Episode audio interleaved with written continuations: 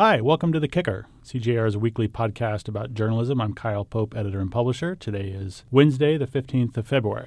This week, we're going to be looking at how the White House is cherry picking reporters in the way it does its news conferences. Then we'll look at fake news on a local level with one of our correspondents. And finally, a look at how Standing Rock and the protest there has been covered and what's next in that ongoing drama. Leading us this week is CJR's Senior Delacorte Fellow, Dave Uberti. Hello, Dave. Hey, Kyle. How's it going? I'm good. I'm good. So, more drama with uh, Spicy. More drama with Spicy, yeah, and it's moved beyond Saturday Night Live. All right. Look forward to it. Thanks for that introduction, Kyle. And as he said, I'm Dave Uberti, a staff writer for Columbia Journalism Review. Before we start the show, I would ask you all to leave us some comments and share this episode of the podcast. We really thrive off of that sort of energy and feedback, so keep it coming in. I want to start our first segment on Donald Trump and the White House media strategy on display this week. And for this first segment, I'm going to bring on Pete Vernon, a Delacorte fellow for CJR, who's been following a lot of the press briefings from the White House. Pete, how's it going? Good. Getting ready to uh, watch another briefing today. Does it get any better than that? Earlier this week, on Monday, President Trump and Prime Minister Justin Trudeau of Canada gave a joint press conference in which they each picked out two reporters from the crowd to ask questions. The two that Trump picked were from Sinclair Broadcasting, which is a set of local news affiliates around the country. This particular reporter is from Washington. And also the Daily Caller, which is a conservative website that does news and politics, among other things. Both reporters lobbed up pretty softball questions to the president and it, it allowed him a lot of daylight to not address the news of the day, which was White House National Security Advisor Michael Flynn facing a lot of different questions about his communication with Russian officials during the transition period and, and potentially even before the election. A lot of mainstream reporters cried foul. And to me, it seemed a pretty clear representation of the way the White House is going to empower more favorable outlets by choosing them at the White House briefings or allowing them to get better access, and disempowering the more critical outlets, some of the more mainstream venues such as the New York Times or perhaps CBS or the Associated Press. And just to clarify this, so this was on Monday as news had broken over the weekend, beginning with the Washington Post report about Michael Flynn having discussed sanctions and the possible easing of sanctions with the Russian ambassador during the transition period. The news of the day was very clearly here is the thing that everybody in national security circles, diplomatic circles, Washington circles was talking about. And while, of course, no outlet is under any obligation to ask any specific question, it would have seemed that given these two questions to the president, that this is something that should have happened. And many journalists took issue with this. Some of them even confronted the outlets that did lob up the softball questions. Pete, you've been cataloging a lot of the questions that have been asked at the White House press briefing, and there's been a lot made by reporters on Twitter and in their own publications as how this administration is picking various news organizations compared to past administrations such as Obama's or Bush's, just the differing outlets they choose to to address questions from. In theory, I think what Sean Spicer has done, the White House press secretary Sean Spicer has done, is a a nice idea. He said, We want to bring in more outlets. We don't want to just rely on the front row, which traditionally has been the Associated Press gets the first question. You have the networks, the New York Times, the Washington Post. So he said, No, we want to allow outlets that represent different viewpoints uh, from different areas of the country, not just the Acela corridor, to ask questions. And that sounds nice in theory. What's happened in reality is that it seems that Spicer has used some administration friendly outlets to kind of deflect from other issues to to give himself some breathing room when he's facing uh, a tough line of questioning. And at other times, you know, and again, to his credit, he stepped up yesterday and basically dealt with all of the same reporters that any other administration, any previous press secretary probably would have called on. He went to, you know, the networks, he went to the major mainstream papers and answered questions about Michael Flynn's resignation. It's interesting. He's in a very difficult position. He obviously got off on the wrong foot by coming out the day after the inauguration and castigating the press for their hmm. terrible reporting and telling everyone that it was the largest crowd to witness an inauguration period. But watching him day in and day out, you get incredibly frustrated by him. And you also, if you step back, say, man, it's tough. He's got to defend what is sometimes obvious falsehoods or just difficult, aggressive questioning from the press. Um, it's not a job I would want. But the this issue of who he's calling on is certainly an interesting one. The way this plays out is a little bit different than it has in the past, which I think is important. If you spend a lot of time in right wing media, whether that's places like the Daily Caller or Breitbart, or even getting more conspiratorial to places such as Gateway Pundit, which now has White House press credentials, and InfoWars. LifeZette and those types. LifeZette, yeah. exactly. You will see a clear bifurcation of media narratives. You have on one hand the New York Times, the Washington Post, CBS, and NBC News.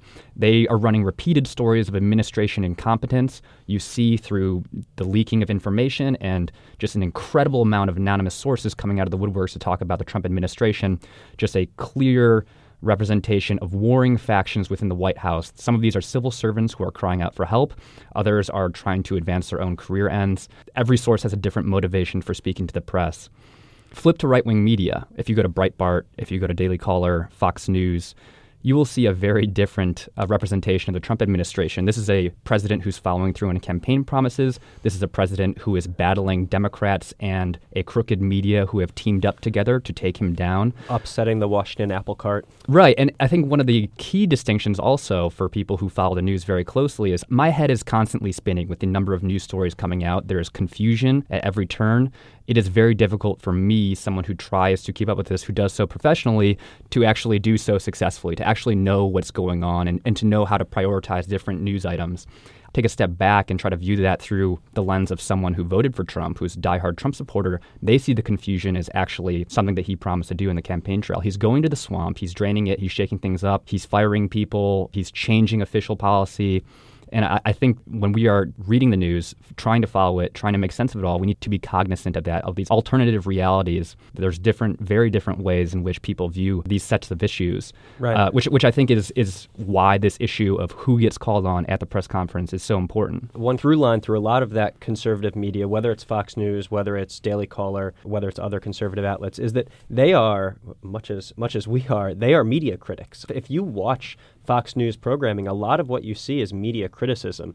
For a conservative voter who is a Trump supporter and gets their news through Fox News and, and right wing outlets, they see people from the New York Times or NBC News or CNN getting upset about the way Sean Spicer's handling things or things that Trump and his mouthpieces have said. And they see that as Trump doing what he promised to do take on the, the crooked media.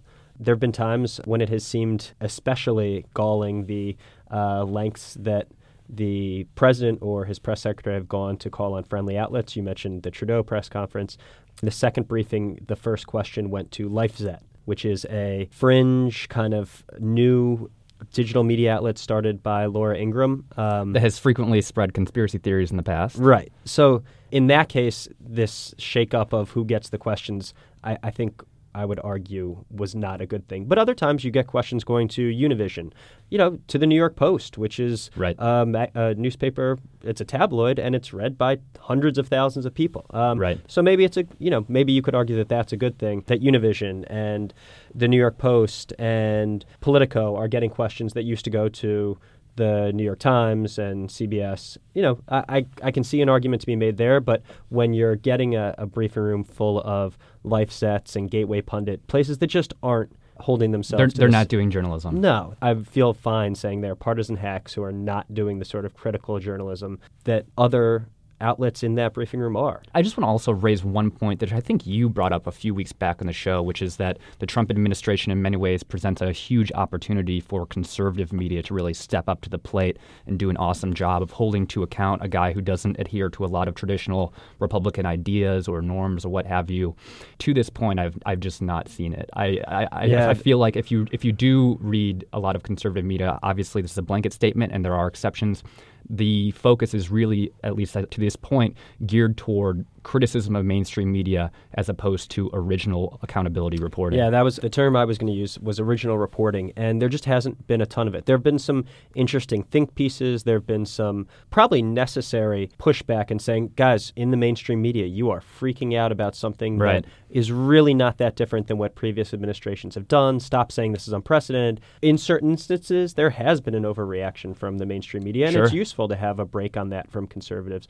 But I would also love to see, honestly, love to see some original reporting from those outlets because Donald Trump, he is not obviously someone from the establishment. He's not someone who necessarily holds conservative principles that many of these outlets have kind of held up in years past. I think balanced reporting from them praising things that they admire, but digging into things that go against their belief systems would be really useful right now, especially when you're trying to, to reach audiences who might not trust the New York Times or CNN. Yeah, I agree completely, Pete, and we will leave it there for this segment. Thanks so much for being on this week. Thanks for having me. Always good to be here. All right, for my second segment this week, I want to turn to a topic that we've talked about repeatedly in the kicker, which is fake news. So we're recording this on Wednesday afternoon, and at 6:40 a.m. this morning, Donald Trump once again lambasted the media on Twitter by saying, "quote." The fake news media is going crazy with their conspiracy theories and blind hatred. MSNBC and CNN are unwatchable. Fox and Friends is great. End quote. So this has been a repeated tactic that Trump and a lot of his aides at the White House have been leveling against a lot of the mainstream players doing critical coverage of the administration. But we have a reporter for CJR who's been documenting this phenomenon at the local level, which has been very interesting to see how it plays out. Corey Hutchins is a reporter for the Colorado Independent, which is a nonprofit news organization, and he's also a correspondent for the United States Project at CJR, which covers local media. Corey, thanks for being on the show. I want to say, first of all, that I know killed fake news, but I think you buried it in Pet Sematary because it's coming back kind of weirder than ever. Right, it's a zombie apocalypse of fake news. This piece that I wrote uh, for the United States Project that, that came out this morning is like a total rabid man bites dog story. In, in this instance, what happened here was a Republican lawmaker who was on Trump's campaign in Colorado, by the way, and he might run for governor. That was the uh, least surprising part of the story to me, but go on. So he uh, didn't like an editorial that appeared in his hometown newspaper, that's the family-owned Grand Junction Daily Sentinel, and so he tweeted out on Facebook that you know we have our own fake news here in, in Grand Junction. The newspaper hit back pretty hard. The uh, publisher published a, an op-ed uh, on Saturday pointing out uh, how the newspaper is not fake news and really defending his paper, but also saying at the very end, "I'll see you in court." And so I, I, called him about that to see if that was a you know tongue in cheek, he said it is not. This publisher is uh, seriously considering a lawsuit against a sitting state senator in Colorado over allegations that his newspaper is fake news. I thought the interesting part about this as well was that the publisher was very stung. You know, he, he said, call us liberal, call us conservative, but when you call us fake news, that really cuts deep and that's unacceptable. Right. He said it gets to the core of what the newspaper does. Um, and I will point out that this is this is not just a But while he's doing the whole like I'm on the front lines of the First Amendment thing. This publisher uh, had a previous career as an attorney. He was a, a litigator in Kansas City for 13 years, and he handled business litigation. Yeah, while I'm a publisher now, he, he came on board at the Grand Junction Daily Sentinel, I think, in, in 2009. His family owns the paper. Um, he said, you know, if this lawmaker comes at me like this, I'm going to go back to what I used to do and I'm going to protect my business in court.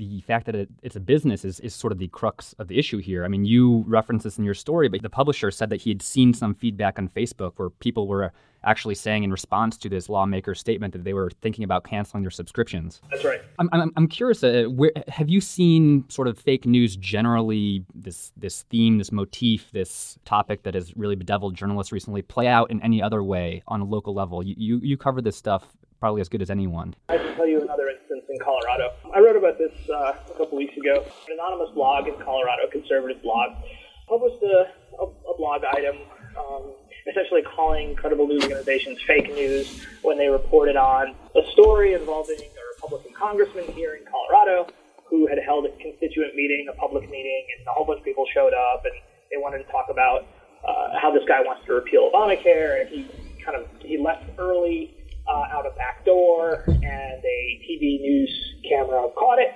There was only one reporter there. It was a TV news reporter, and his his story kind of blew up. It became national news. You know, the narrative was, "Are we going to see more of this? Is this like the Tea Party in reverse?" And uh, after the story came out, the Denver Post published a piece, and they did not have a reporter there. They published a piece and, and just had a an error in the story and, and wrote something like that the, the congressman had not left early. Um, the uh, blog picked up on that and used an error in the Denver Post to essentially call Nine News and, and others who reported this uh, fake news. Uh, and so the, the Post you know, corrected their story three days later. But in that in that time, it allowed you know an ideologically motivated you know, online blog to you know, weaponize the term fake news against a credible news organization. And muddies the water. We're seeing, and what you described at the beginning of this segment is, is that we'll see uh, politicians and others when they don't like specific coverage, uh, calling it fake news because they, they know it, it's a way to discredit a news organization in a way that sticks and just to be clear, this this has been evident on both sides of the aisle. If you if you pay attention to either national or state politics, you see this tactic playing out um, with Democrats and Republicans often. You know, I'm I'm curious at the national level. You know, there's been a lot of discussion about this, and I think the general consensus is that one of the things that's contributed to the rise of quote unquote fake news, but more broadly bad information floating around, is the shrinking of legitimate news organizations, the fragmentation of the media environment. A lot of people feel disengaged from the quote unquote mainstream media. And in many cases, not just fake news outlets, but partisan Facebook pages or you know blogs or whatnot that comment on politics and current events, they have sort of come into that vacuum and sort of established themselves, and in, in many cases, created very large audiences. We mem- we mentioned in our last segment, Gateway Pundit, which is a right wing blog which has borderline conspiracy theories as some of its stories, and it has amassed 600,000 Facebook followers. So I'm kind of curious, from your vantage point as someone who covers local media, do you think the same dynamic is at play? The atrophy of local media has, in some ways, contributed to creating an opening for a lot of false information or bad information, or, or, just people who are trying to get right but maybe don't really have the journalistic chops? That's that's hard to say because I do think what we what we see we see this in studies, right? Where people these days are, are looking more for news that confirms their own biases rather than challenges them or, or gives them a point of view that they might not agree with. And, you know, while we see that at the national level, I think that you do see it at the local level. I think, you know, well, I should say I worry that partisan or ideologically oriented online news outlets that pop up uh, to try and combat coverage that they don't agree with does get a, a kind of larger audience. So yeah, you know, that's that's tough to say. I will say that uh, one thing I did want to bring up is should we have uh, reported on this threat of a lawsuit anyway? Um, and that's something I want to kind of get, get your take on. Uh, you know, because we, we do talk about in media sometimes about like, well, should we report on threats of lawsuits or wait until they're filed? And is it the case where we wanted to write about this because you know we cover the media and it's, it's like you know uh, it's, it's definitely a, a media story. Um, do I even want to see this lawsuit play out? Yeah, it would be fun to cover. Totally see this turning into one of those situations where what, what if we end up with, you know, I don't know what fake news is, or I don't know how to define it, but I know it when I see it, kind of thing. I certainly think it is squishy territory to report on lawsuit threats. But I, I, do think sort of your story that's on CJR.org does pretty fairly lay out that this is a new response from news organizations. I mean, I have not seen, for example, the, I mean, the New York Times or CNN saying, "Hey, you can't call us fake news because that's libelous." I haven't seen that retort, even rhetorically speaking. So I think that the, the fact that this, you know, very small newspaper in Colorado did that is notable, and it's obviously, you know, in no small part because this guy's a former lawyer. Right, and I think that's why this is just going to get a whole lot more national. The publisher's probably going to get a whole lot more calls later on this week and we hope to see more of your coverage on CJR if and when that happens. Thanks, Corey. We really appreciate your time and help here. You bet.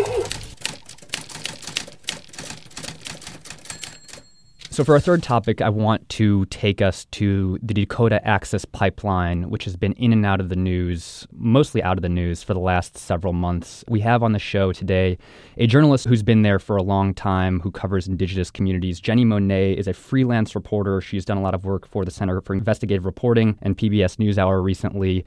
She was also recently arrested at Standing Rock and is writing a piece for CJR.org. Jenni, thanks so much for being on the show. Thanks. So, I would like to you know get into your personal uh, ordeal recently, but first, before we, we take that step, I, I was curious, you know, what brought you to the story of Dakota Access Pipeline and the Standing Rock protests? And give me a, a, sense of, you know, as someone who's been there for several months, who's done the day in and day out legwork on this story, what, what is your take on sort of the media coverage, the trajectory of media coverage over the last six months or so when this has been an issue? I seem to recall this coming up in, you know, mainstream outlets in a big way in maybe November or so, but I really can't recall since then a lot of focus on this. I actually learned about Standing Rock uh, like many people, from the internet, but my attention was drawn in August. And you know, you just felt this kind of energy pulling you in from from that moment, and there was just a lot of really articulate young Native people talking about the water in a way that, I mean, I was convinced. Um, but I wasn't really convinced even then. I was thinking about making my first visit out to Standing Rock, but it, what what really kind of uh, flipped the switch for me was when I was kind of doing research on another story, talking to one of the former tribal chairmen on the phone from one of the neighboring tribes here from Cheyenne River. And as I'm trying to just kind of whittle a direction to one topic, he kept going back to Standing Rock.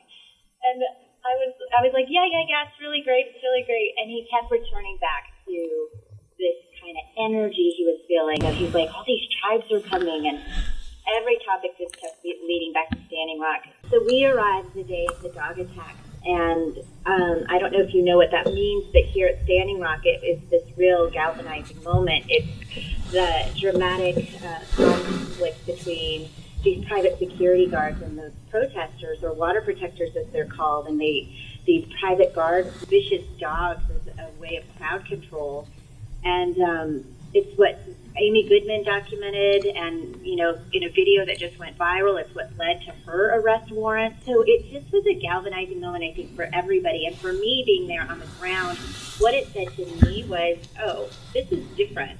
I mean, because at the point we saw just kind of this unifying gathering at, at Standing Rock, but this was the first real intense kind of scene that we saw at what lengths this energy company was going to go to guard this pipeline. You know, I instantly thought of third world countries and the militarized terror that they're deal- dealing with down there. But this was America. So for me, it was my first real kind of, you know, dose of just like, wow, what's happening at Standing Rock is going to be big. The piece that you wrote for CJR, you bring up a lot of these larger themes about media coverage of the Dakota Access Pipeline and also the protests at Standing Rock. Um, but you also bring yourself into it, and, you, and it, it, seems like you've you had to go through a pretty harrowing ordeal uh, where you were actually arrested while covering one of these protests and had to, had to spend some time in jail. Tell me what happened, how the arrest actually went down, and, and what the, the process afterward has been. My arrest has really given inside look of what's really been at the heart of the struggle here, and that is this kind of chronic discrimination and contempt that uh, Native Americans face among their white neighbors. And it's something I've written about and have only been able to write about as an observer. And my arrest brought me inside to the trenches that the water protectors have endured for their protesting. Punishment, right, as just standing in civil disobedience and going through this system and humiliated, being strip searched. Some of the white women in my jail were not were, did not have to go through this quote unquote visual inspection. A jail captain calls it, but the native women like me were. So, I mean, it's just those kind of things where I feel like, okay, you guys want to arrest me? I'm going to, you're giving me this added exposure. I firmly believe my charges should be dropped. I'm strongly calling for the, um, for my criminal trespassing and engaging in a riot to be dropped because I was there doing my job. I was not, you know, raising fists and locking arms with the water protectors. There was a clear distinction that I was standing back with my microphones and my camera and taking notes. And when they knew I was a journalist, they should have just let me go. And instead, what they did was this officer came up to me and he said, you know, if you walk or you're going to get arrested. And without argument, I started walking. I didn't even think at the time that I was in any kind of under threat to be arrested because I had just complied so far with showing my credentials and moving out of the way. And this guy told me to leave, so I left. And uh, when I was walking away, I was thinking about like, oh man, how am I going to, you know, manage all my deadlines now? That I'm not thinking that, you know, I'm gonna I'm gonna be faced with these uh, misdemeanors. You mentioned this in in your piece, which is that you know in wake of your arrest, you were noticing a lot of the reports of your arrest that the local police department had leaked false information regarding what you had done to the local newspapers. And I'm just kind of curious if is that from your observation point a common tactic? Like when when we are reading reports out of this issue, to what extent should we lend credence to the information coming from local authorities? It's 100% the, the trend of how this movement has been portrayed. You know, Bismarck is a small market, media market. A lot of the reporters here are, you know, fresh out of college and these are their first gigs. And so, you know, what they're given are press releases from Morton County Sheriff's Department or their public information offices that have patently, erroneously described these peaceful and prayerful demonstrations as riots. And I've been at numerous of these, these actions where people are standing, you know, sure, on private property in common civil disobedience. It's not an outlandish practice for protest. The police would rather see them as these, you know, these outsider outlaws who are, you know, wielding what? I mean, like they've they've they've produced questionable evidence for certain incidents, and in large part, the local media has kind of unquestioned that narrative by police. I just wanted to ask you one more uh, quick question before I let you go here. It seems now with the Trump ad- administration in power that there's increasingly motion on this front. It seems as if uh, work has resumed on the pipeline. I mean, what's the state of play right now, and do you see a return of media attention in response to it? The situation is kind of in its final legal attempts to stop the pipeline on behalf of the tribe. And when I say tribes, I mean the Standing Rock Sioux tribe and its sister nation, um, the Cheyenne River Sioux tribe. And you know, I think that they're running out of options. No one really wants to face that music, but the pipeline has resumed construction. Um, and, you know, energy transfer uh, officials that I've spoken with are just at a fast and furious pace to play catch up. They've lost millions of dollars in the delays. And I think that your question about whether or not media will return, they might come back to see the empty field where, uh, you know, the camp once thrived I don't have a lot of confidence that that will happen. I think that it'll take some kind of major confrontation for media to come back here. Um, and there is that possibility that, you know, people so impassioned about stopping this pipeline would do something to put their life in the way of that, of, you know, the completion of that project. That's certainly why I'm sticking around to see what happens. Well, we will be looking forward to more of your reporting. Jenni Monet, thanks so much for sharing your story and for being on the podcast. Thanks for having me. That was our show. Thanks for kicking it with us. I want to thank Pete Vernon, a Delacorte Fellow for CJR, and also Corey Hutchins, United States Project Correspondent for CJR, along with Jenni Monet, a freelance reporter from Standing Rock. Subscribe to our show via iTunes, Stitcher, or SoundCloud. Please leave us comments and share this episode. And while you're at it, go to CJR.org, become a member of CJR. You get a few print issues a year. You get a weekly newsletter from yours truly, and some other special features from our editor and publisher, Kyle Pope. Once again, at CJR.org. I'm Dave Uberti, staff writer for CJR. Thanks for kicking it with us. We will see you next week.